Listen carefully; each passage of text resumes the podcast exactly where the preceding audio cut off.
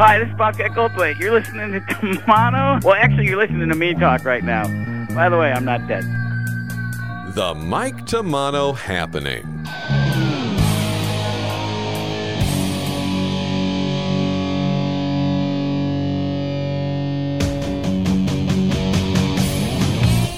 Welcome to the latest episode of the Mike Tomano Happening. Thank you so much, uh, subscribers, listeners, and remember to share and visit Mike Tomano, M I K E T O M A N O dot com for my blogs, some radio archive stuff, and uh, other fun. So, uh, yeah, here we go.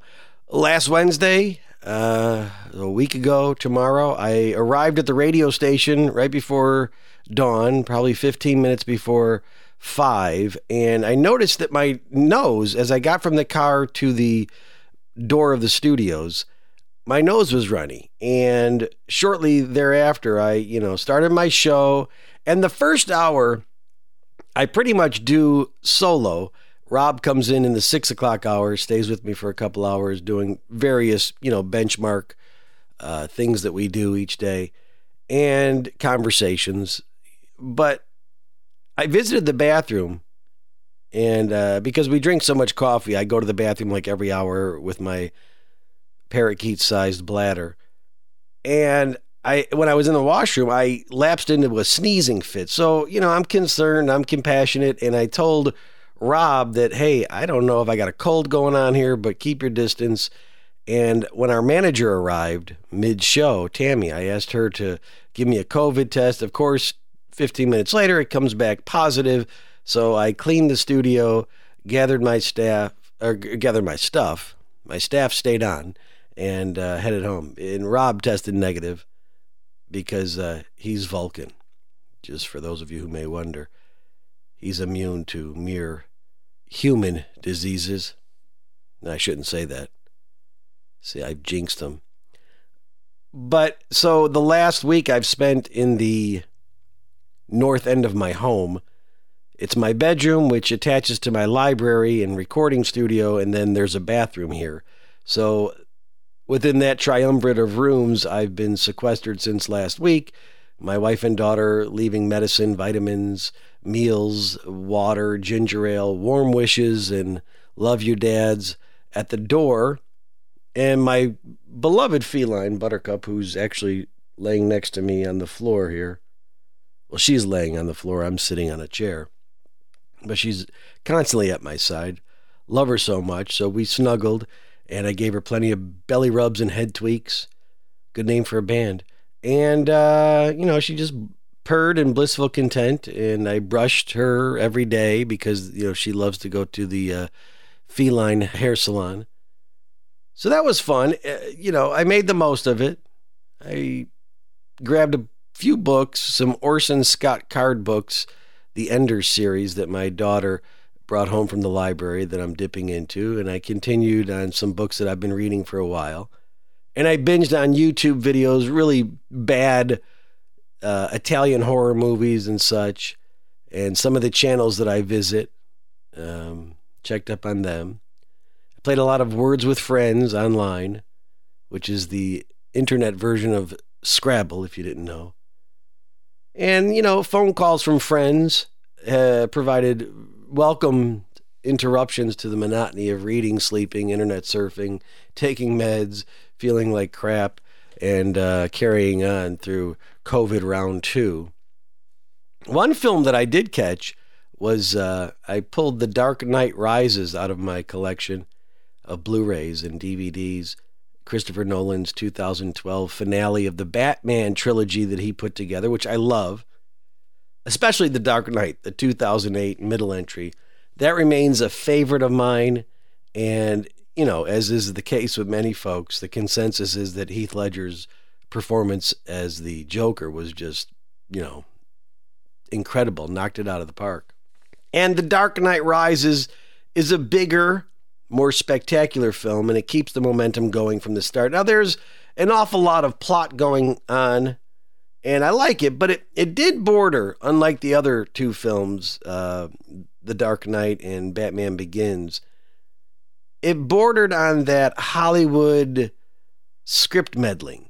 You know, there's uh, some superhero movie cliches that kind of turn me off. That's why I, I shun Marvel films. You know, there's quirky quips in dialogue and an over-reliance on mega special effects and speedy editing. And it's it's stopped short of overuse, but, you know, for this viewer, those things stand out. But I will uh, revisit Batman Begins soon. Overall, The Dark Knight Rises is a thoroughly entertaining film. And Anne Hathaway, man, she steals every scene she's in. She just kills it. So on this week's episode, we're going to introduce the panel. This is a group of passionate, intelligent, uh, diverse variety of friends and colleagues who will add to our occasional geek out editions of the program. There are several game changer episodes planned with a new guest for each one. So on today's program, we're discussing the game chamber concept in the works of music, film, and book form that have altered our tastes, changed our views, and impacted the way that we listen to music or watch movies or read books. And mind you, each of our panelists have been informed that these selections do not necessarily reflect our personal favorites. These are just the works of artists that caused us to reevaluate how we look at a particular medium that they represent. So I'll start. Uh, my first one in this first edition of the Game Changer series. And you're welcome to uh, send me yours. You can go to uh, mtomano at Hotmail and send me your lists. And uh, you could also hit me up on social media and copy them down. But um, I have to point to the album Zappa and the Mothers, June twenty-first, nineteen seventy-one. June twenty-first, nineteen seventy-one. That discovery came around the age of ten. You know, I was a rock music fanatic, avid collector and listener, and my record collection at that time was primarily Kiss, Sweet, U F O, Pink Floyd, Rush, and, you know, assorted arena rockers of the era. And as I've mentioned before, my neighbor and dear childhood friend, Maura, she lived across the street, and she was the youngest in the large Irish Catholic Kennedy family.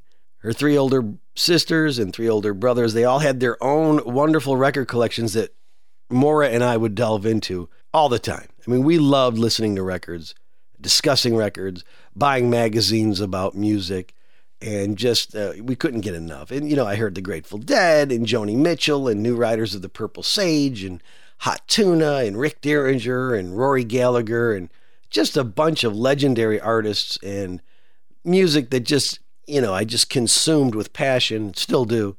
And her older brother, Maura's older brother, T J, was my personal musical guru, and he would often lend me records to listen to. You know, we'd listen to records with him, and then he'd say, hey, take this home and listen to it. And I, I remember the first time he lent me uh, Hawkwind's Epic Space Ritual album, and it's like it was like a science fiction movie set to music, just a complete mind blow. And, you know, the Beatles discography, of course, that was a staple of our listening. And we'd listen to Stones, Kinks, Faces albums. It was a rock and roll wonderland for a young boy. And one day I spied a crudely decorated album cover by Zappa and the Mothers with the date June twenty-first, nineteen seventy-one scrawled across a plain white cover. And listening to it was unlike anything I had heard before. It was mind-twisting musicianship, of course, coming from Zappa and company. And it had a centerpiece called The Mud Shark with two men, Flo and Eddie, who I would later discover were the same, you know, clean-cut popsters that fronted the Turtles, who I was well aware of. And Flo and Eddie recalled this, they played the characters, recalling this obscene event with a groupie who longed to hear their, their hit single, and so much that she, you know, acquiesced to being violated with a mud shark and various other things. So the album was a game changer because it introduced me to comedy and rock music. Now, mind you, this was no Hello Mutta, Hello Fada, or Monster Mash. This was surreal and profane and forbidden territory. And the idea of marrying adult comedy and rock music continued to be an interest for me. And later on, when Chicago radio personality Steve Dahl had a string of bizarre song parodies with his band, Teenage Radiation, my sensibilities then were keen to uh, hear the similarities. And obviously Zappa was a an influence on Steve. And that was vindicated, and boy, it's weird that I remember this shit, In an early eighties uh, episode of Steve Dahl and Gary Meyer's radio show, which I listened to religiously every day, I would get home from school. They were on in the afternoon, and I would listen. And Steve started a song or, or wrote a song called I'm a Wimp, and he was playing it. It was original composition. And someone mentioned that reminded him of, you know, Valley Girl from Frank Zappa. And Steve mentioned, well, you know, Zappa was a great influence, of course. And there were other things that I noticed, little nuances in Steve's music that pointed to uh, the Flo and Eddie days when they were with the Mothers. But this game changer had such an impact on me that when I put together my own song parody band in the late nineties, Tamanosaurus, and we played a bunch of sold-out clubs, and it was a mixture of comedy, music, sketch, characters. It was just awesome. And I would cite this record to the band members as a template for what I was shooting for, the vaudevillian rock motif that I was seeking. On to books. The book that I'll list first in the Game Changers was Hunter Thompson's Fear and Loathing in Las Vegas. And by the time I had read it in high school, I mean, it was talked about in legendary terms. And the book is an example of Thompson's gonzo style of journalism and writing that propelled him to stardom, you know, in, in Rolling Stone magazine and beyond. And it was journalism done in a diary style with depictions of his outlandish antics and surreal drug-induced visions interspersed with narrative. And what it showed me was the reality of prose that mixed fiction with fact. And that's a grand mixture when done properly. And a couple of standout passages come to mind. I pulled my battered copy of Fear and Loathing in Las Vegas from the bookshelves, and here's one that kind of gives an example of what I'm talking about. Hallucinations are bad enough, but after a while, you learn to cope with things like seeing your dead grandmother crawling up your leg with a knife in her teeth. Most acid fanciers can handle this sort of thing, but nobody can handle that other trip. The possibility that any freak with a dollar ninety-eight can walk into the Circus Circus and suddenly appear in the sky over downtown Las Vegas, twelve times the size of God, howling anything that comes into his head. No, this is not a good town for psychedelic drugs. And here's another one. Every now and then, when your life gets complicated and the weasels start closing in, the only cure is to load up on heinous chemicals and then drive like a bastard from Hollywood to Las Vegas with the music at top volume and at least a pint of ether. So, you know, Thompson injected humor, surrealism, and he had this conversational tone that invited the readers to, as he would say, buy the ticket and take the ride. His word choices were grotesque, psychotic poetry. And Hunter S. Thompson taught me that if it's worth saying, it's worth saying with rich detail. It's worth saying with due exaggeration and unbridled honesty, whether it's fact or fiction. So Hunter Thompson was and is important to me. My run-in with him is legendary, and it's been retold m- multiple times in print and on air, and it can be approached on a different day perhaps. But in keeping with our Game Changer theme, he remains a source of inspiration and a self-destructive locomotive of a man whose work touched me deeply and merits revisitation often. Any aspiring writer would do very well to study Thompson's wildly creative prose. He uh, said important things in a unique way. And for films, there's so many milestones, so many game changers. One standout is nineteen seventy-three's The Paper Chase, directed by James Chase, starring Timothy Bottoms, the lovely Lindsay Wagner, and John Houseman, the legendary actor. Now, I saw this film in nineteen eighty-two in a high school film class. It was an elective class that really had a lasting impression on me. The class teacher, Mister Ed Dudek, was a film aficionado who introduced us to great movies, and we analyzed them, and we studied uh, film composition, camera angles, and script writing. It was really an awesome class, and it was taught by a very passionate man. And it also taught us all the artistry of storytelling in whatever medium one chooses. He was a great teacher. And so in researching this episode, I thought maybe I'd have him on the program to talk about that, but I discovered he passed away in two thousand thirteen. but our shared enthusiasm of film spilled over into discussions outside of the classroom. Anyhow, one of the movies that he showed us was The Paper Chase, and that really blew me away, and I believe it was the first non-genre movie that swept me up. It was a simple story of a Harvard law student at odds with his instructor, whose daughter he happened to be falling in love with. And before that, I chose movies based on my personal genre interests, horror and science fiction being paramount, gangster and cop stories, westerns. The Paper Chase is a gem from the seventies. It's, a, for me, a golden decade of cinema, and uh, that remains one that I would highly recommend to anyone who loves a good story, and uh, especially a good love story, a really good character study. So let's visit with our first member of the Mike Tomano Show Happening panel, Marty Jay. Man of numbers, handyman, friend of the devil, part-time vegan. So first up from the panel is Marty Jay, my childhood friend, beyond friend. He's like a brother to me, and uh, he's been with me through ups and downs, and he's a constant uh, source of inspiration and support. And welcome to the Mike Tomano Happening, Marty. Um, hi there, Mike. How are you today? Well, you know, I'm dealing with the with the Rona. My second mm-hmm. my second batch, because it was so fun the first time, I thought I'd get it again. Exactly. This is the first day out of uh, the last four or five. This is the fifth day since my diagnosis, and uh, this is the first day that I felt like I have enough energy to chat a little bit, and I wanted to get a podcast together. Good.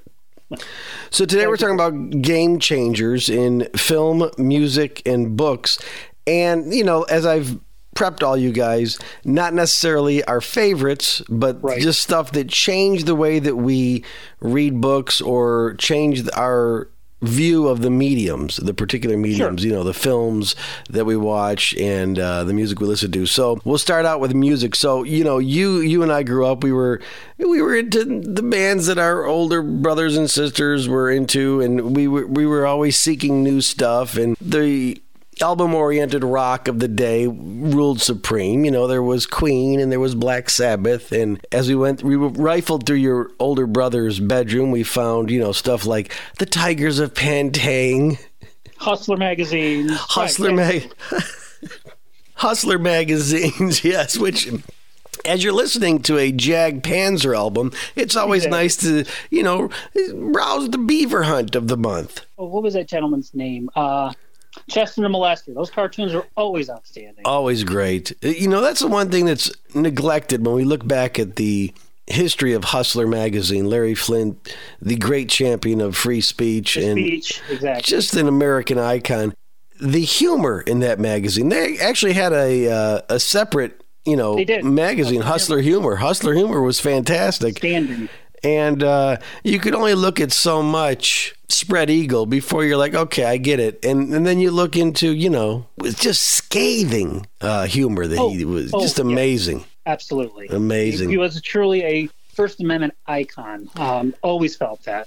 Yeah, he seemed like a nice guy too. Little bit, little bit twisted, but you know, aren't we all? So we would, we would be listening to records, and our moms had, were rock and rollers too. Of course, yes.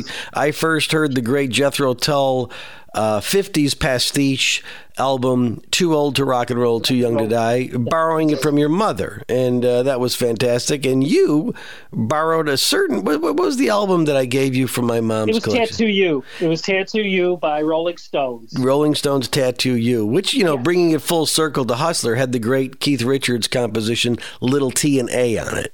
Yes. So we had that to well, enjoy. It's true. And, and by the way, um, I remember when your mother had passed. I remember walking up to you, because at that point my mother had passed years earlier. Your mother obviously had just passed, and I remember the first thing I walked up to you and said, I go, well, I guess it's too late to return our each other's mother's albums. Right. I think I still have your mom's Too Old to Rock and Roll. You do. You do. It's a you good album. Moms weren't as, you know, our moms would buy records and listen to them. They weren't as adamant about getting them back. They were like, whatever, you know, they whatever. bought them because it was like a, it was a fluke. Oh, I think I'll buy the new Rolling Stones album. Yes. Yeah. But so, you know, as you and I've gone through, we've become musical fanatics, and we love art, and, you know, m- my lifestyle is one of constant uh, creativity and fun, and I'm always looking for inspiration. And so I've surrounded myself in my life with delving into works of art, whether they're literary, whether they're uh, film, music, uh, paintings, whatever. Wherever I can find inspiration, I do. And right. you, uh, for all intents and purposes, are a professional.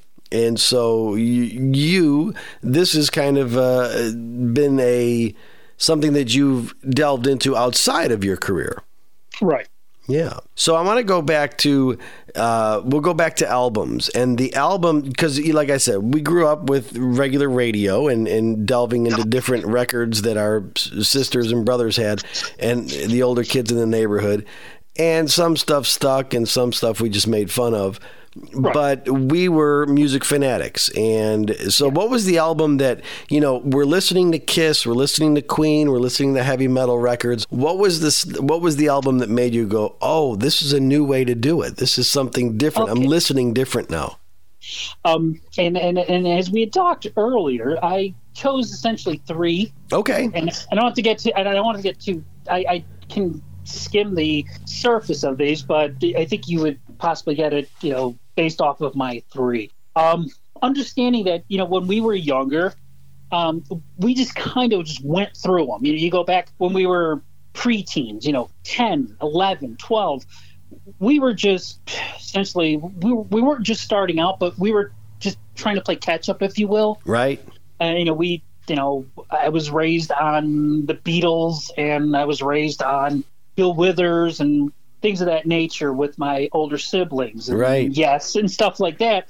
So you kind of got, I won't say ruts, but I kind of got through that stuff. And I was trying to play catch-up in a lot of cases. For that reason, I didn't listen to the Beatles until thirty years later. I said, you know what? I'm done. I'm not going to go back and listen to them many years later. So I preface this with saying the albums I've selected, there are no Beatles on there, even though, as you know, they've always been pretty much my favorite band. Right. They were uh, ubiquitous in our Ubiquitous, youth. Exactly. That's the exact word I was going to use, is ubiquitous. They and bands like Public Image Limited, as you also know, was my absolute favorite, one of my absolute favorites. Also not on this list. Um, really? Also, yes, believe it or not. But close, though. You'll And you'll know which album I'm talking about. I say it's close. Because I, whilst they're some of my favorites, I think I was cemented. It was in my head how stuff was working, and whilst they were my favorite songs and favorite compositions, right? To me, it was nothing. I don't say new. The sound was new, the creation was new, but it wasn't one of those things where it's like, "Wow, I've never heard it done like this before." Yeah, yeah. Still, we were, we were kind of we were we were already down that rabbit hole by the right, time exactly. Public Image Limited came out. We knew it was interesting and different and innovative, but we right. were prepped for it. And going right. back to, you know, even though we were young, we were constantly on discovery. Like you pointed out, it was almost fleeting. It's like we would hear an yeah. album and say, oh yeah, that's cool. We consumed right. it. Okay. Now it's part of my thing. Right. And then we'd go on. And like, right. and we were still snarky enough at ten and nine and ten and eleven years old to go through your brother's album collection. When we saw the Vandenberg one with the sharks flying through the desert, we could still yeah. laugh and say, that's stupid. It's stupid. Yeah. In spite of the fact that Adrian Vandenberg, not a bad musician. Not a bad right. musician. No. No, he's actually a good musician. I'll give him credit. Yeah, but even but back then we were just too hip hokey. For the room at nine. Too damn hip. It was that was hokey though. Yes, yeah. it was. So, on that note, and, and like I said, although quick note on Pill, the concept of how Pill was created, that was a changer for me. The concept of the band.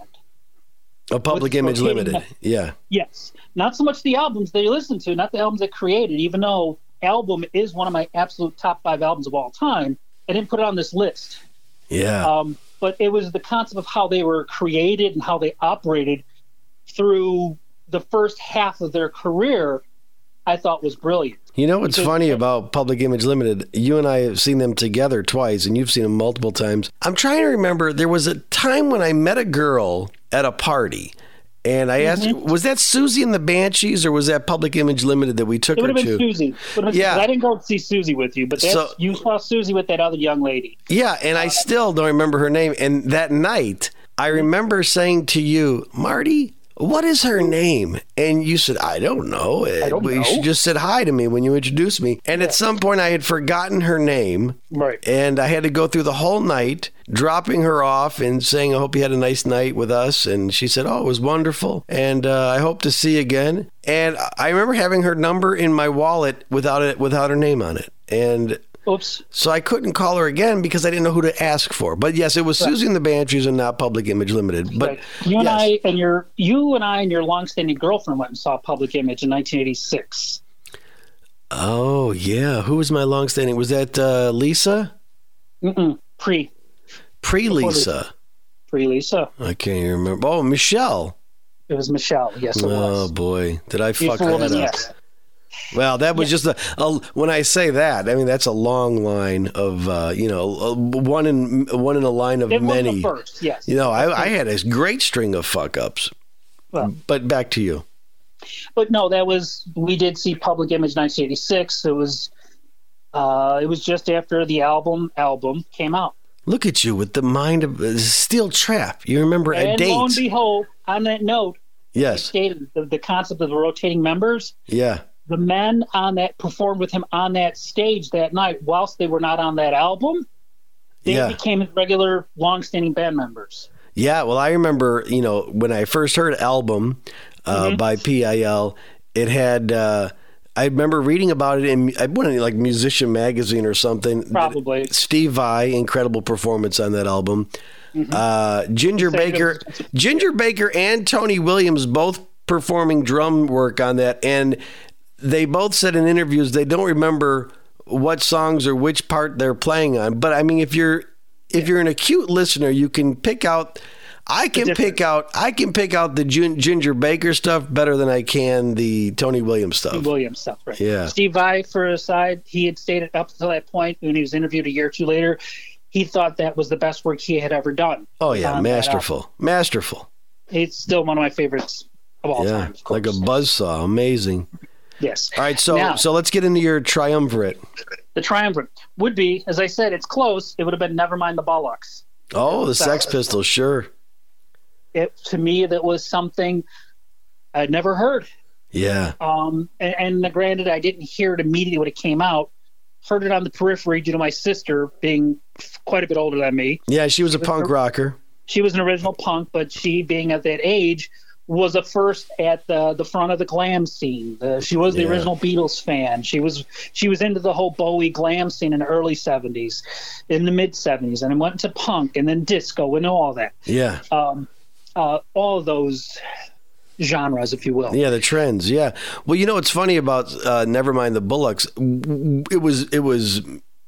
It was legendary before it even hit the States because we had right. seen all the stuff, all the coverage. They were on Tom Snyder.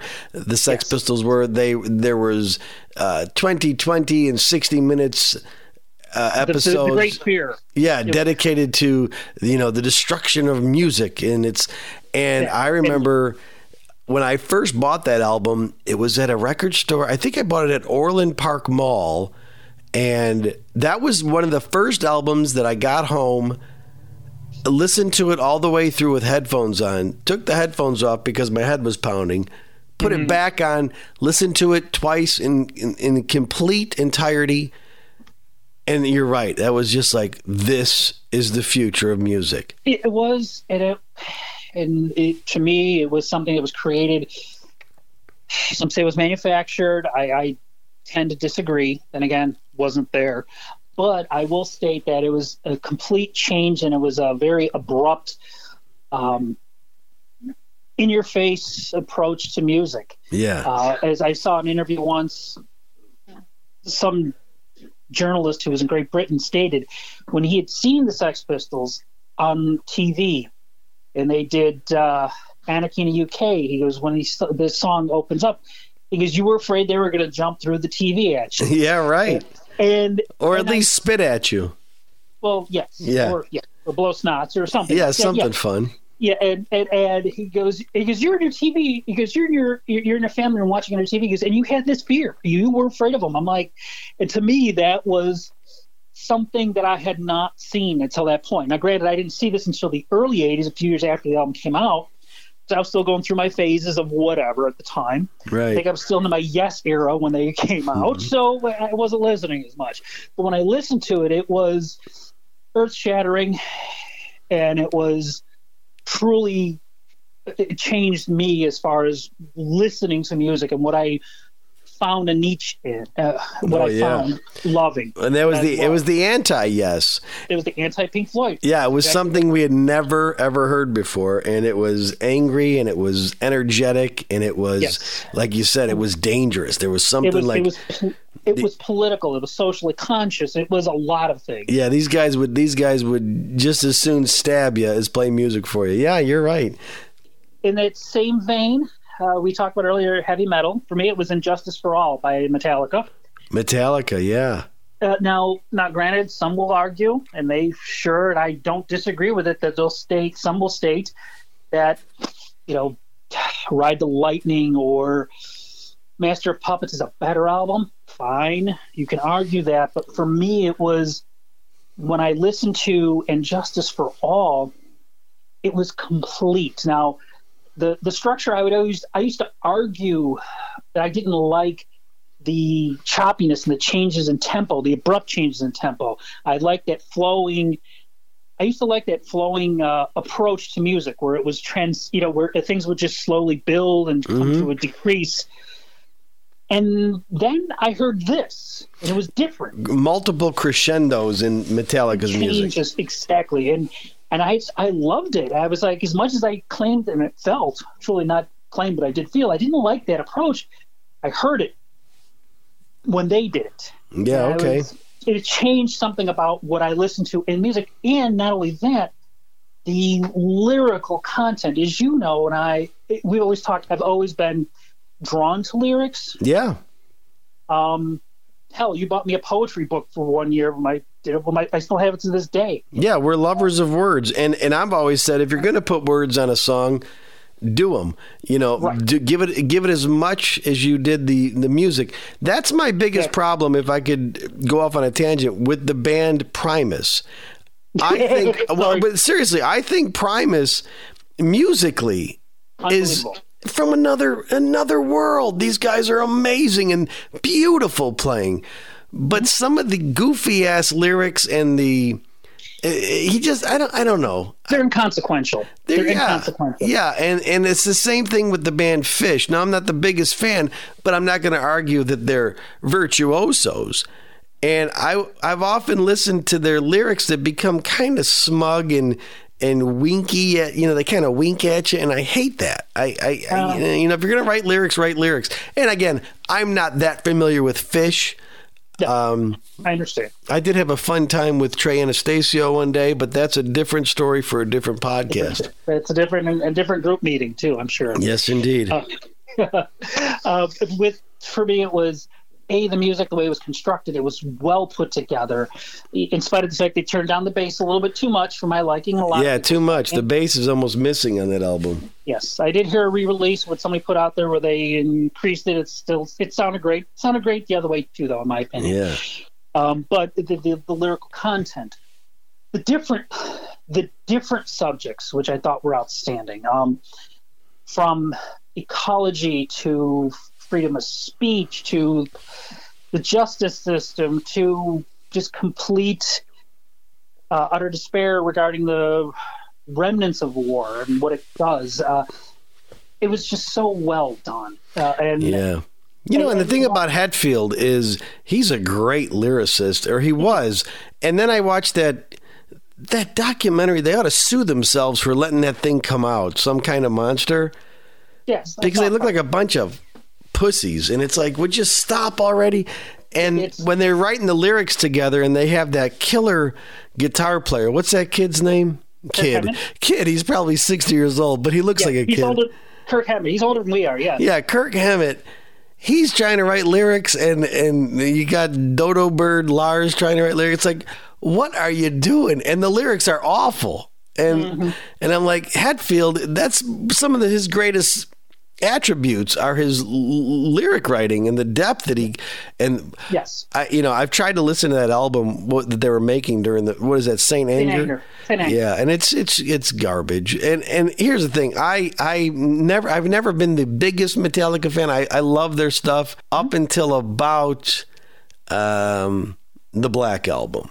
And and and I, and I like that, you know, the Metallic album. It's fine, but it it, it changed their the way that they were doing things, and, and, and you know, and, and like like you know, you're into a band and then you go off into some other things. But like Master yes. of Puppets and, and Justice for All and that first album I love, and Kill 'Em All, yeah, yeah, and Ride the Lightning. I like all those records. Sure, of course. Um, yeah, it, to me it was, and the thing was for me it was listening, and I think this is uh, up and through the mid eighties. I was following more of the punk scene, so it was, it wasn't just say Sex Pistols. It was the Dead Kennedys. It was Black Flag. It was these other bands that I was listening to. A lot of it was lyrically driven, of course. Um, yeah. You weren't talking virtuosos on their and their respective instruments, and it was also bands like Public Image Limited, obviously, because I really started to enjoy their music, which is obviously not punk. It was a mixture of things. Yeah, it was always, always surprising. It was always wonderful. It was, yeah, it was, as as a quote in a song, "And never the same thing twice." That's yeah, why I right. like them so much. Um, so I was listening to them a lot more, and then and Justice for All came out. Now I had already loved certain metal bands. I had loved Iron Maiden. Uh, Number of the Beast almost made this album, almost made this list because of how well done that album was with the mm. different subject material. But then I went through a period where, you know, I'm just going to stick that on the side. I'm not following. I just, I couldn't find at that moment enough to keep me interested in other metal bands at that time. That's, yeah. That's on well, me. That's I, Iron Maiden is one of those bands for me that they're so prolific that you're going to get some stuff that doesn't hit. You know, yeah, there's going to be some misses. But boy, when they it's, hit, I mean, when they I'll hit, I'll, holy shit. Yes. A la Bowie, which is what we talked about. Yeah, but and even is, even even Bowie's clunkers are better, better than ninety percent of the music out there.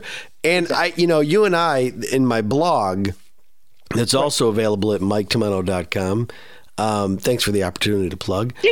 Uh, well, we were talking about our favorite Bowie songs on the anniversary of his death, and there were so many, like, you know, you went back afterwards. Oh, I forgot. Oh, I forgot that one.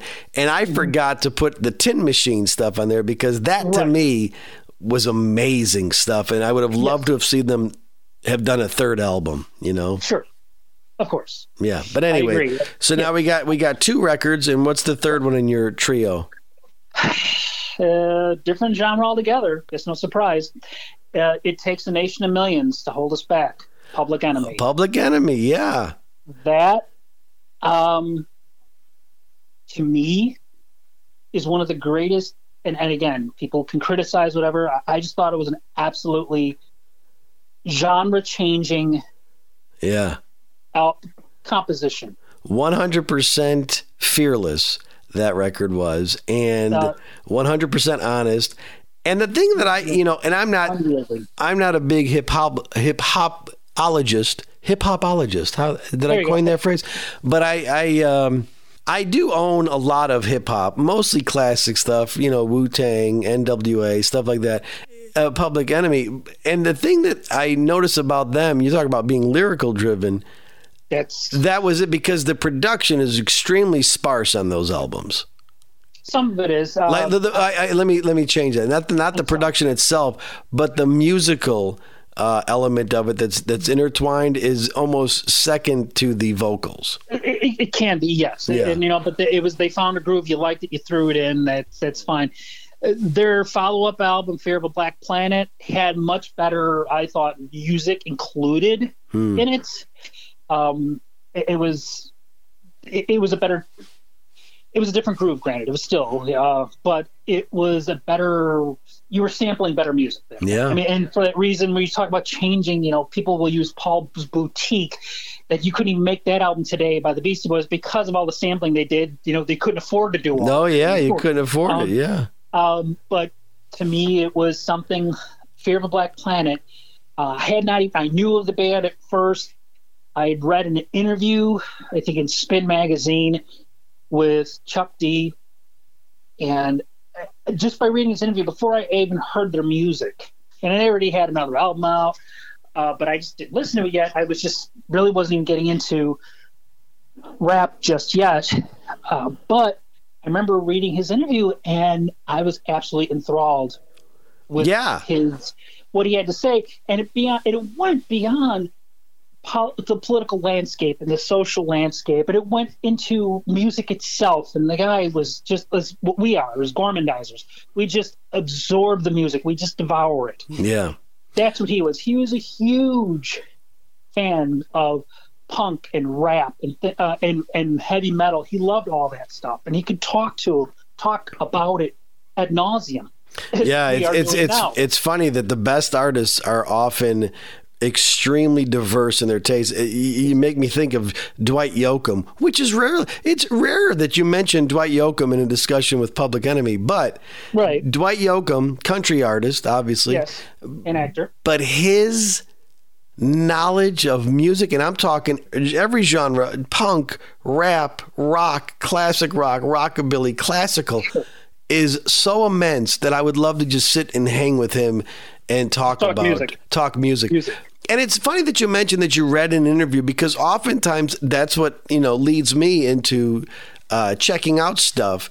I'll read an interview with someone and find out what their approach to their art is, and then it, it right. makes it it makes the, the initial experience even even uh, richer, because you're mm-hmm. you're you're realizing what you've already read about them. Yeah. Yes, and and listening to if you listen to that album, the the some of the let's just say beyond the lyrical content, which was in, in my opinion just unbelievable, it was just even the the music selections that they made. And a level of the production quality, the the the volume, the very in-your-face, the bombastic approach they took. Yeah. Uh, similar to the Sex Pistols, which was this, oh, it's an almost over-the-top sound. You you have to go back and go, what the hell was that? Yeah, dense, yeah. What, what was that noise, or what was the sound, or what was the sampler using, or what the hell did you just say? Common common tool used with listening to Sex Pistols music when it came out was, what the hell did I just say? Yeah. Um, well, you and I, we've often uh, been there to introduce each other, because we're such, like you said, we, we just consume music and art and books and, and, and, and movies right. and stuff. And I, I like to think that I introduced you to death metal, and you introduced me to rap and hip hop. Right. And fair enough. Fair enough. And then I, for me, death metal, I just, for me, it's, well, you're fanatical that, with, yeah, with with all the dark, and, and I have I have a ton of black and dark and whatever yeah, heavy sure. music. But I remember bringing the album uh, Death. I can't remember, the band was Death, and, and what was what was the name of the album? Uh, the album you told me about was um, Symbolic. Symbolic, and, and I made you listen to it. I said, listen, not only to, not, not only listen to the guitar playing here, but listen to this guy on the drums, Gene Hoglan. Hoglan. And boy, we were blown that, away by that. Exactly. And that's, for me, that's where it started for me, was getting into death metal and the other forms of extreme metal, that is black metal. Yeah. Such and you turned me on to the Ghetto Boys and Public Enemy and, and stuff N W A like that. N W A, and I N W A, yeah. And I was like, I was like totally into it, because at the time I had worked, I was working at a record promoter in Chicago, and we would get all these records from Ice-T and stuff, and I and I would just leave them at my office until you started. I'd get in your car and you'd be playing these, and I'd be like, what the hell is this? And then I was like, I got that album at work, you know. And yeah, yeah Ice-T is an underrated uh I love him hip-hop artist. Way, to me it, it, to me the other uh, uh, if I were to put another album on here that would have been under the rap genre, would have been Ice-T's Freedom of Speech, or also known as the Iceberg. Yeah. Um, is that the one that starts out with the uh, Black Sabbath sample? Yes. Yeah, that's a great Black album. Sabbath with uh, with Jello Biafra on it. Yes, that is the album. And to me, that was almost that. It, had it not been for It Takes a Nation of Millions, that album would have been on there for me. It, it, that's how much I loved that album. Yeah, I've always liked. I've always liked Ice-T. He, yes, um, he seems was, intelligent. He is a very he's an intelligent cat. It, people may or may not always agree with him. Loved him. He is also another music junkie. Yeah, it, that's the best way I can describe it. He, like us, I'm just, I always describe myself as a music junkie. Oh yeah, that's it. I have no talent. I have no abilities. I just absorb it. Well, um, with your time off, you should learn how to play guitar or piano or something. Yes, exactly. Hey, let me ask you a question. Now, did you? Now, you did three bands or three albums. Did you do the other? Uh, yes. For the homework assignment. Okay, so cause, so let's get on to uh, the book that you know we grew up reading books. You know, whatever. Yes. I grew up reading magazines mostly, and then high school gave us. Now, our high school curriculum had, you know, we had to read a book every month and then you get tested on it. And we read like all the Kurt Vonnegut books, which were, they were great. Well, you, yeah. And Of Mice and Men and Grapes of Wrath. And, and that turned me into a Steinbeck uh, fan for mm-hmm. life. But what was the book that you read and you said, oh, okay, this is a whole different way? Um, I, again, chose three. And as far as from a strict, straight up artistic standpoint, so you've always been a, you've always been an overachiever. That's why you graduated yeah. what second in your class, not that high, but in DePaul. Oh, no, not not at DePaul, but uh, in high school I was in the top couple, whatever. Yeah, uh, in DePaul I did really well too, but yeah, they're, they're, uh, but. Um, but you all, this is now the kids. This is why Marty was told to pick out a game changer in music, books, and film, and he went. Now he's getting extra credit because he went to three. So you're right. Triumvirate of books. Um, it would be the first one was straight up art, and I did. And I went since I went to an outstanding, what was an outstanding academic high school. They gave me a lot of the classics, so that's where I tend to go to. Although this out uh, this uh, book wasn't on the curricula. It was uh, we read other stuff by this artist uh, and. Um, I read it later. Animal Farm. George Orwell's Animal Farm. Yeah. It it was the the the way it a such material great, um, you know, I concepts of con, uh, communism slash socialism versus capitalism. Then you start getting into uh, its perversion, what it turns into. It's all sure, the corruption of it all. Yeah. The corruption of it. And to me, it was, I loved it. Um, it was one of those things that I, when I still had a little bit of time to read professionally, which that long went away. Um, but I remember reading it on the train ride back into and from work. I can just remember visually when they, just certain scenes that were critical scenes, and just the way he described them, I would get so engrossed, more so than any other book I think that I had read. Yeah. That I could see everything in front of me. And the scenes that were supposed to make you uneasy, I was terrorized by. Yeah. Um, it, it was outstanding. You know, granted, favorite writer of all time, Shakespeare. Because, again, the classics, that's what I was raised with. You um, can't beat but, Billy. And, you know, you go back to Animal Farm, and having read that in high school, I was able to make the leap between, okay, this is a this is a study in the dynamics of class structure, and, oh, look, Roger Waters did something similar in the Pink Floyd album Animals. You know, it was kind of, uh, I mean, obviously it was influenced. Right. Yeah. Exactly. Great point. And uh, loved it. It was, um, it, it was, to me, it was, it was one of the few books that I read that I was fully engrossed in. Again, it was a short novel. It was a fairly simplistic novel, but it really wasn't. It, was, it doesn't have to be an eight hundred page novel to be engrossing. Oh, right. Um, Quite the opposite, actually, I think. Um, there was only another book that I visually could see things. It was like Great Expectations by Dickens. Uh, quite the other end, of, you know. That's a biggie. Yeah. yeah, that's a biggie.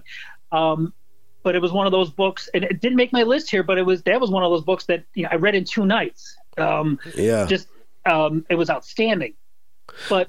Yeah. Well, books don't have to be, yeah, books, I mean, that doesn't merit a great book, whether the length, because I, I read uh, Ayn Rand's Anthem, and it's like a pamphlet, but it was enough mm-hmm. to give me a sense of self that has stayed with me to this day. Right. Well, here, now, the other two books I did write, and I hope this qualifies, they're not so much... Um, Are we going back to Hustler magazine? Well, um, as long as it's an anthology, the best of Hustler, then it's a book. Okay, there you go. Um, I was going to say Beaver Hunt, but okay. Beaver Hunt, um, the best of Beaver Hunt. Um, but uh, I got Youth and Art. That was actually a pretty good one too. But, there you uh, go. Yeah, it's not nothing wrong. Once a philosopher, twice a felon. There you go. Um, so wait, we have we have uh, Animal Farm. What's next? Um, The other two were not so much. Uh, I w they're not. Um, they're not works of fiction. Oh, that's fine. Yeah. Okay, that's okay. That qualifies. Um, read this in high school. When Bad Things Happen to Good People, uh, Rabbi Harold Kushner. Um, for me, got a chance to see him, met him uh, when I was in high school. Got him to sign my book. Passed that book around so many times to people. Um, what it helped me with philosophically was how to maybe comfort others. As you know, I am an atheist. Pretty much I figured that out fairly early on in my in my life, fairly early on. But nonetheless, it gave me a way of looking at things to, whilst I don't necessarily obviously believe, I don't believe in a deity, I do know that the vast majority of people do. And it matters to so many people. Matters to most. They hold it sacred. It is sacred to many. What this book helped me with was, and it was going through a period of time when I was wondering about God. At this point, I was like, no, I guess I believe, blah, blah, blah, whatever. I was battling my own concerns. But it taught me in a way, a way to work with others, comfort others when they themselves were questioning. Uh, people I worked with, close friends, my own wife, when she would question, when we would go through hard times, she specifically were going through very tough times in life. Um, she would question, you know, her own faith and question the, you know, the how could God let this happen type thing, like most people do, almost everyone does. And I remember leaning back on this and what I learned from here to kind of get her through and others as well, to say, you know what, hold on to those things that are sacred. Don't put this blame on your so-called God. Don't do that to him or her, uh, just because things aren't working out.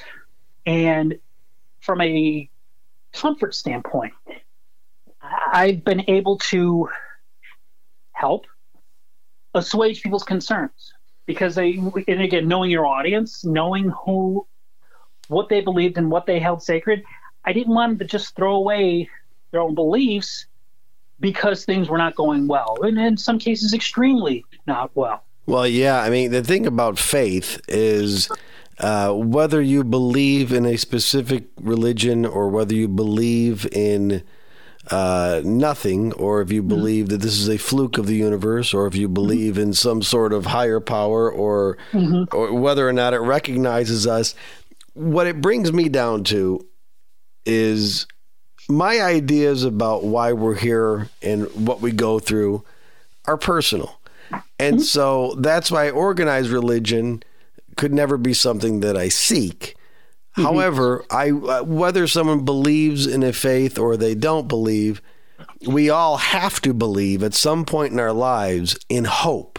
I think that's the one thing that we can all share, whether we're uh, mm-hmm. whether we're an evangelical or Jewish or Muslim or atheist or agnostic or whatever. At some point, in order to be human and in order to interact with people who go through ups and downs and mm-hmm. with ourselves, no matter what we face, you have got to, we have to believe in hope. There's a reason to continue. And so, yeah, that that's a that is a good that's a good book. So what's third I, on your list? Well, the other end of that, uh, Anton LaVey's Satanic Bible. The Satanic Bible, which got passed around every Catholic high school because that was that was the great act of rebellion. It, it was verboten, right? Yeah. And I myself didn't read it till many years later, uh, many many years later. And again, it's from a philosophical standpoint. It. it Yeah, it's it's it reinforced, I guess, or gave me. It took me to another step in my evolution. It has nothing to do with believing in Satan either, as you know as well as I do. Um, it no, is, and, and the thing about the thing about um, Anton LaVey, and having read that book and and read much about him and studied him a little bit. I mean, I don't find him that interesting, but no. he um, he was a bit of a charlatan and a P T Barnum. And uh, a, he was a polemicist. And he also, a lot of the stuff that he wrote in that book and in his subsequent books um, I found reflected a lot of Ayn Rand's philosophy. Yeah, I know there's there's there's the debate on that too, and I've thought about that too. I think he's. Uh, I think I I know that he read her before he wrote that book. Sure. Um, well, yeah, sure. but but it was, and and and beyond that, it's a fun book. Mm-hmm. For that, I would say, not hard to believe. Uh, has having having read it yourself, I love the book from again philosophical standpoint of how to deal with people. There are things that I picked up in that book. Yeah. That my daily life of dealing with people that, you know, my friends and or family, of how to deal with them. Yes. And it has nothing to, and it has nothing to do with religion. It's just.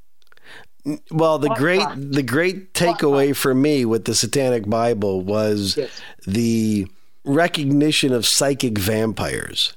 And yes. that to me, that was a big eye opener when I was a kid and I read that. And he details those people who suck the energy out of your life right, exactly. and impose their and impose their reality on yours. Right. And once I had read that, and again, I was in high school when I first read that because it was very, you know, verboten. It was forbidden that we re- read this. Right. You get kicked out of school. Right. And having read it, from that moment on, I was aware. I had a radar for people who were psychic vampires to this day. And it was a decision for me then to not be a people pleaser, that I was going to be in charge of my own life, and I was going to regard people on my own terms. And that, boy, that gave us a great questioning of authority uh, aspect right. to my life that has stayed to this day. Right. To me, it was, I could just remember not only, again, dealing with personal life, uh, I did it with work a lot, uh, with people that worked for me. Um, I could just remember people would always, that I worked at in, in finance. Yeah. Um, accounting and finance, uh, treasury function, all that stuff. Whereas people would come up to me who worked for me were so bothered by so-and-so in the operations side was having problems because they weren't, you know, they were in their, in my person's opinion, oh, they're just being disrespectful and disregarding all this stuff I'm putting in. I'm trying to tell them and this, that, and the other thing. They took it as a personal attack and a, a personal affront. And I reminded them, and this, I kind of leaned back on what I learned, uh, the concept of solipsism, which was, yeah, it is absolutely wrong to assume people think like you do.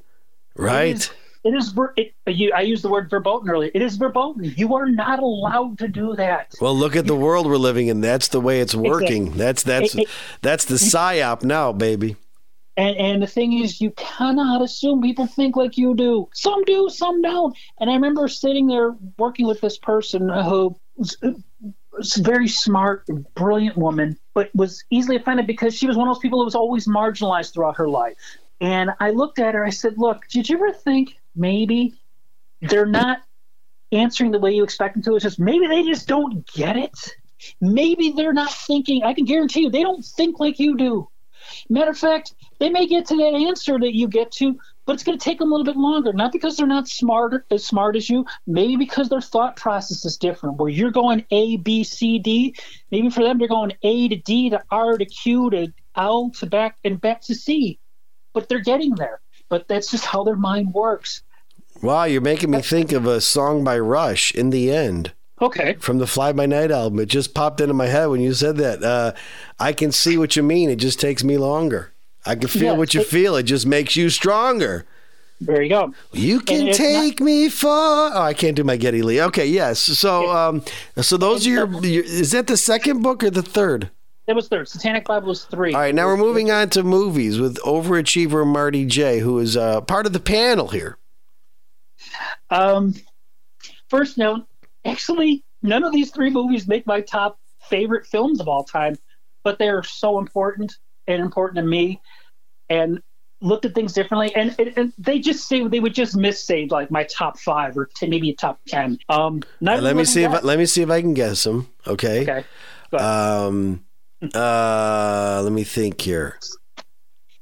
Yeah, you're the film, true film buff. So. All right, so three movies. Now, now describe them again. Three movies that you that you love. Okay, Happy Gilmore.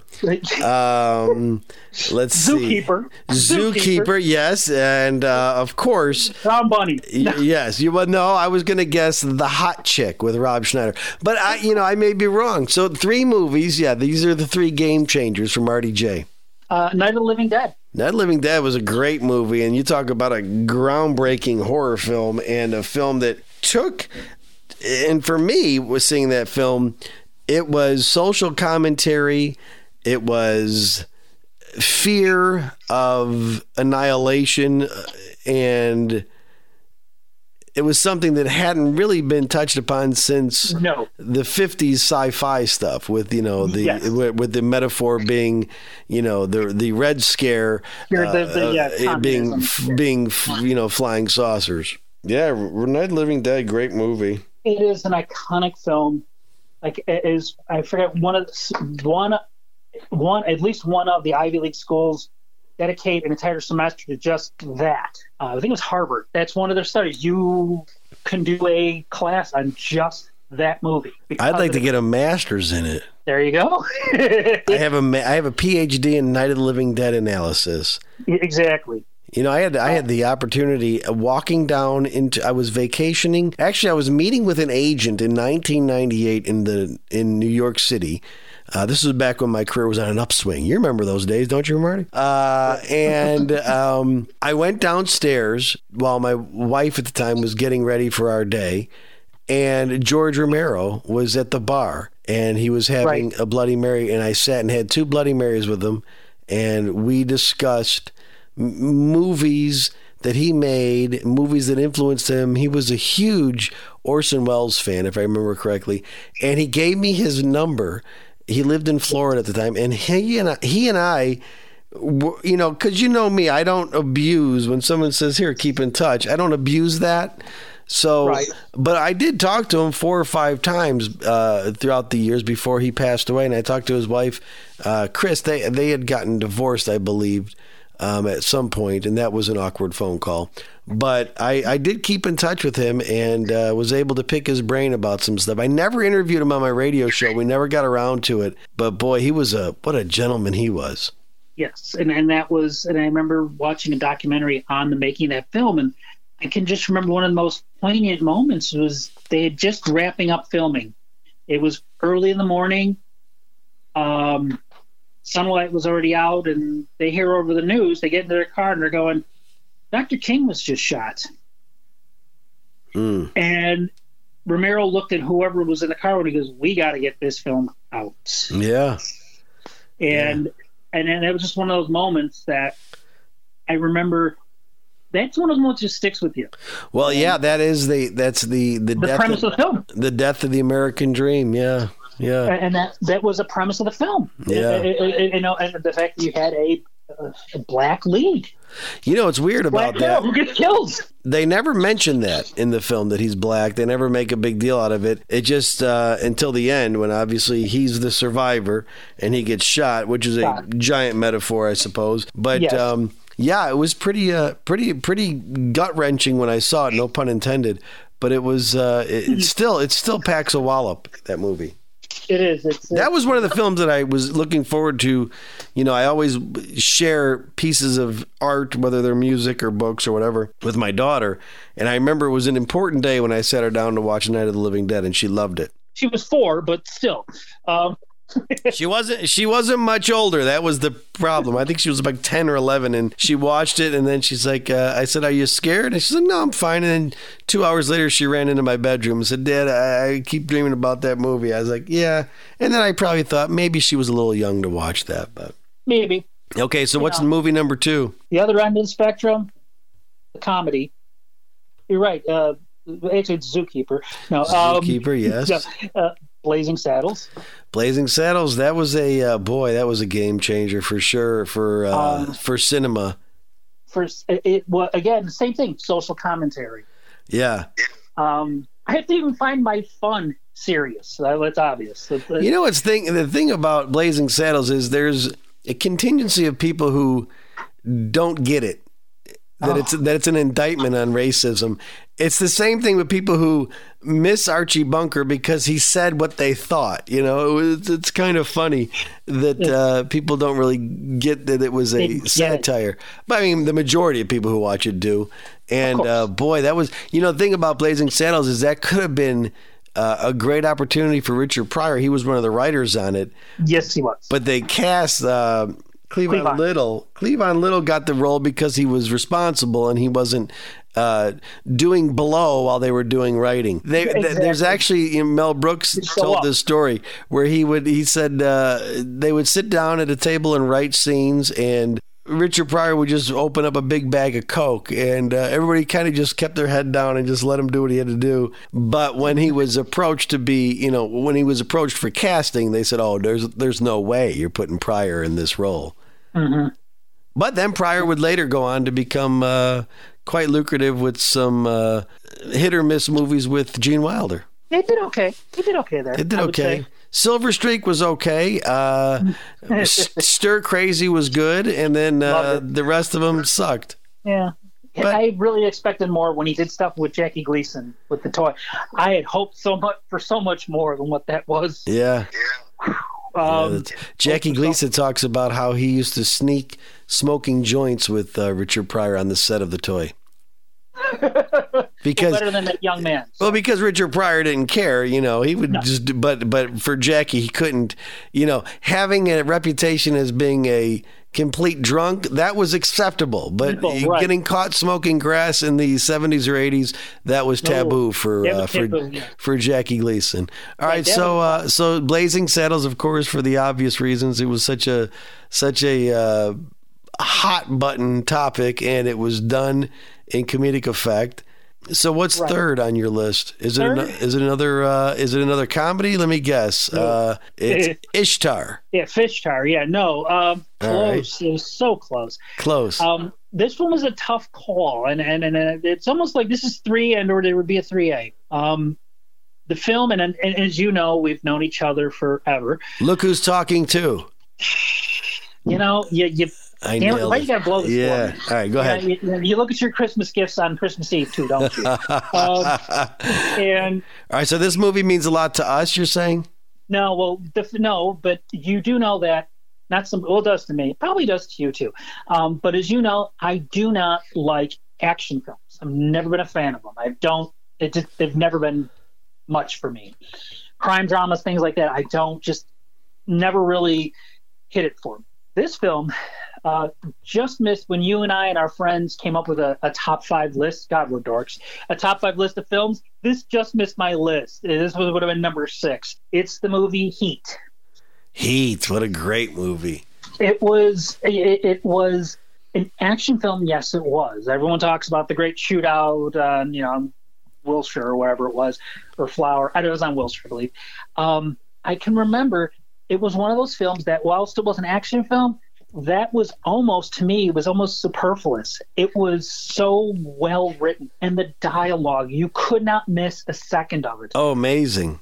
You it know, was, that's a, that's a Michael Mann film, and Michael's yes. ear for for authentic dialogue is uh, yes. like no other director. He, of course, the director of the film Thief, which, you know, came out yes. in nineteen eighty. One of your favorites. Oh, it's it's just, and Heat is a great movie, and I can't talk about it on the podcast, but that movie is based on a friend of ours, uncle. Yes, I'm aware. Yeah. You can look at Wikipedia. You can yeah, look let Wikipedia. People do their own research. I found out where that famous shootout, shootout scene was based off of. Yeah. It's crazy stuff. And I'll tell you something, that movie is an epic. And uh, here's a here's a little footnote for that. Hank Azaria, who yes. is in the scene where they're they're yes. uh, they're asking him about his affair with one of the uh, criminals' yes. wives. It was her love interest. Her side her mm-hmm. side piece was Hank Azaria. Michael Mann kept telling Pacino, "Hey, you know, I need a little more. I need a little more heat, or whatever. I need a little more anger in this." And the great line, because she got a great ass. Great ass. Your yes, head I'm- is all the way up it. All the way up it. yes. was improvised. And that's why if you look closely in that film, you could see Azaria is just stunned. And like he's trying to hold back a laugh to not blow the golden, you know, spontaneity of the scene. Yes. But Pacino just improvised that and blew the lid off of it. What a great scene. What a great movie. Yeah, it is. It is it is a film that, again, whilst it's a crime drama and it's action based, obviously. Yeah, but it's not an action it, film. It's not like Die Hard. It's it's no, more of a realistic uh, look at crime. It, and that's, it was realistic, and but there people. I think people refer to it as, sometimes people refer to it as almost like an action film because of the shootouts, and there's a number of shootouts in the film or whatever.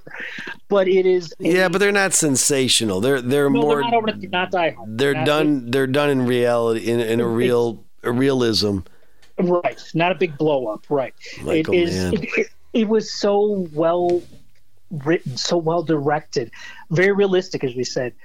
Um, and it was one of those. It was one of those films that I could not bear to miss a second of it. Saw it at the theaters uh, with my wife and I. It was our first date after our daughter was born. And you, you have to go to the bathroom with a three an hour three hour movie. And so yeah, you're holding put, it. It's exactly it. We were both sitting there going. We I, I looked. I was like, I can't move. She goes, I can't move either. She goes, we, we gotta go. We can't go. Were you Were you at some point squeezing your wiener so you didn't have to go pee? Oh God! Why'd you have to name my new band? Yeah. Squeezing My Wiener is a good name for a band. Now let me tell you something. We're gonna watch Heat together the next time we uh, we have dinner. And, and squeeze uh, wieners, what? And uh, we're going to squeeze each other's wieners. And I'll tell you something else. You got to make that awesome cornbread that you make, the the gluten and dairy-free cornbread. I will. You got of some course. Great recipes. Um, but the movie Heat, like I said, that made it to me. For me, the only other film that it was that was a close toss-up with, I will state, Reservoir Dogs, a uh, little, little gorier, uh, but Reservoir Ooh. Dogs just missed my list. And I had, and this was almost the, to the point of a coin toss. The reason was in the film Reservoir Dogs, because the the horrible, wonderful trick it plays on the audience, and I don't mean in an O. Henry kind of way. Um, I mean in a sense that throughout the film, you grow a liking for these murderous criminals. And I found myself, and I'm sure others did too, going, yeah, who the hell is this jerk who treated it, who who who you know, called in on everyone else? You know, who's the one who betrayed everybody else? And you step back and go, oh, you mean who's the cop who did his job? Yeah, right, you're and right. What a wonderful trick. I, I can't uh, I, I can't watch that movie for the Michael Madsen torture scene. Oh, uh, I know. I I, I I that movie is so over the top, but what a great film. What a great uh, auspicious start for uh, Tarantino's reign. Yes, and, and, and that one, like I said, it was a, that one just missed. Uh, I think maybe just because I, I just love the movie Heat more. But, and again, it was that, just that concept alone of why, of how they went about changing their perspective and, and gaining an allegiance with basically a bunch of horrible people. Yeah. That, and Stephen Wright, almost, fantastic as the D J voice. Pardon me? Did you know that was Stephen Wright as the D J in that movie?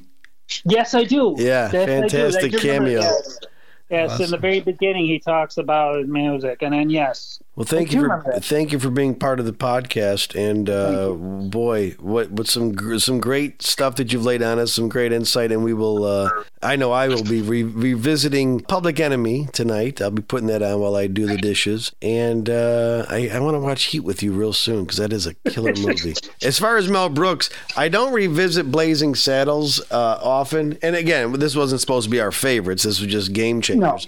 No. Um, but I, I I haven't seen that movie probably in uh, thirty years, but I know on the Blu-ray there's a, let me see if I can pull it out here.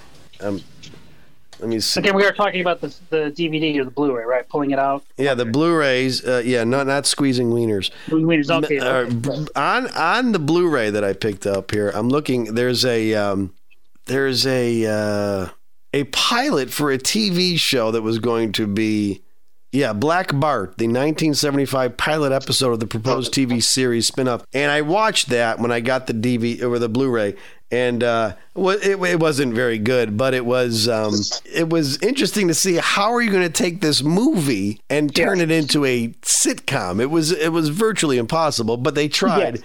and it's it's kind of stupid. But Michael Mann's directorial style is uh, is so stylistic and beautiful, and he yes. tells the story at a great pace. And I went to see the movie Thief. I think it was at the Music Box Theater. Are you getting in a fight there? What's what's going on? No. Sound like a karate movie going on. Oh, no, no. Unfortunately, that would be uh, my beloved ninja walking by. Oh. Hardwood floors. He makes a little noise with his Your little dog. Paws. Is he growling? No, it's just in wine. It's his, fin- it's his toenails. I just clipped them. They're still oh, okay. a little loud. So I went to Somebody see, I went to see, I don't know if it was at the Music Box or Piper's Alley, I think. It was one of those theaters where they do, you know, uh, special events. And Michael Mann was going to be there taking questions and answers for the movie Thief. And I, I love that movie. It's one of my all-time favorites. Right. And I remember they had opened it up to question and answer. And you and I were talking about dialogue and the authenticity of it in his films. And I remember asking him that question. He said, yes, you, you in the back. And I said, When when watching Thief, one is drawn into the inside dialogue, the the jargon that is not uh, Hollywood written. It's more directly from, you know, you, you get a feel for the authenticity of it. This is the way that actual thieves talk. Um, and where did you, you know, who who consulted you on that? And he didn't really hear the question properly because he's like, yeah, the dialogue was great. And, and he kind of moved on to another. But but I know that he interviewed, and especially for Heat and Thief, he interviewed like real saf- safecrackers and mm-hmm. and got all the all the lingo down and all the all the jargon that they use. And it was, I think that's what makes his movies so, uh, so yes. rich. Yeah. If I'm correct, in Heat, he not only interviewed, obviously, we'll prof- call professional crooks. I uh, also interviewed, obviously, numerous police officers. Yeah, and yeah, and they, he, they, they so it's for not, authenticity purposes. Yes, he really is. He has Michael Mann as a uh, director has such an exemplary attention to detail that I think that's what makes his movies uh, so wonderful. And, well, and, and, and Marty, yeah, this he, brings us to the end of our podcast, and yeah. uh, I want to thank you. You are the first of the panel in our ongoing series of Game Changers. So congratulations on that distinct honor. Oh, well, thank you. I feel so special. At least that's what the state of Illinois would classify me as anyway. Special. And on that note, um, thank you for listening. Make sure you subscribe wherever you get your podcasts. Make sure you hit up mike tomano dot com for blogs, uh, radio archives, and more. And tell your friends about the Mike Tomano Happening. And until we meet next week, peace and love.